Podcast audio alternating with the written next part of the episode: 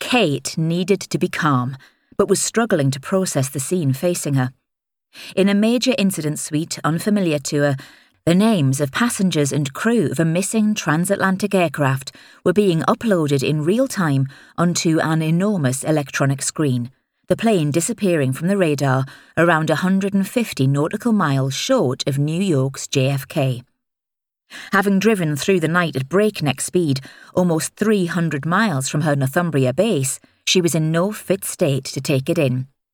Dripping wet in the doorway of the Metropolitan Police's Casualty Bureau, Aviation Security Command, Kate was counting down the seconds until it was time to sell a pack of lies that would give her access to an investigation that was well outside her jurisdiction.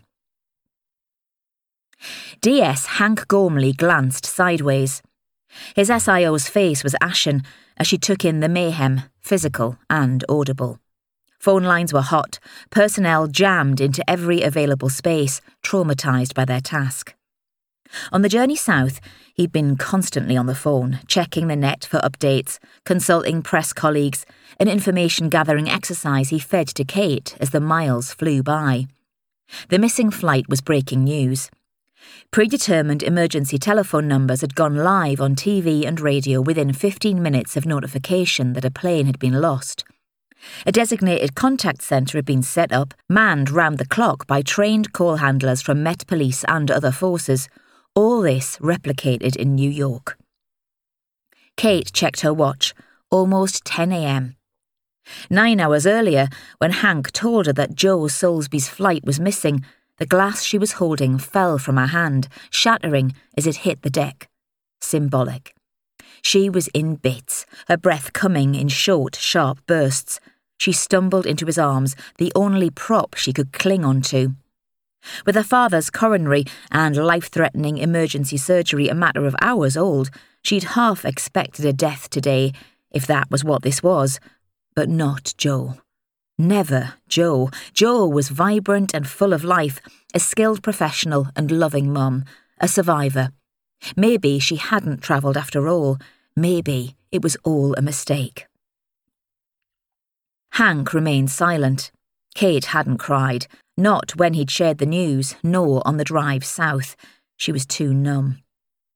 He knew her well enough to see beyond her professional persona. She was deeply distressed, trying to keep a lid on it for his sake. Joe was more than a colleague to both of them.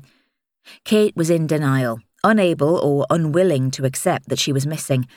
There was a deep affection between the three, a camaraderie that was hard to come by, even by M I T standards. Hank couldn't reject the notion that Joe might have changed her plans.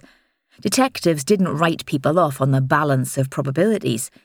He'd attended enough accidents to know that people who were deemed to be aboard a bus, a train, or travelling in a car were sometimes not among the casualties.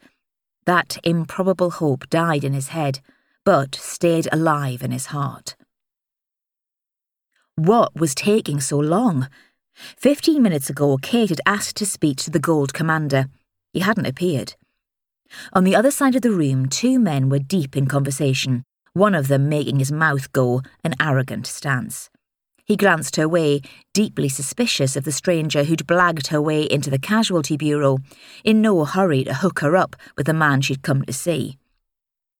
Locking eyes with him, Kate held her bottle, the enormity of what she was about to do feeling like a heavy weight in her chest. In her head, she replayed Hank's attempt to comfort her in that grim hospital corridor back home. She'd never forget the panic that flashed across the face of her second-in-command. Hank was in shock too, battling hard to keep his composure so that she could fall apart. She was damned if she would. Hank eyed the Met detectives. The cocky bastards turned their backs, making the Northumbria officers wait. If they took any longer, Kate would lose her cool. He wouldn't put it past her to march over there and intervene, and it wouldn't be pretty.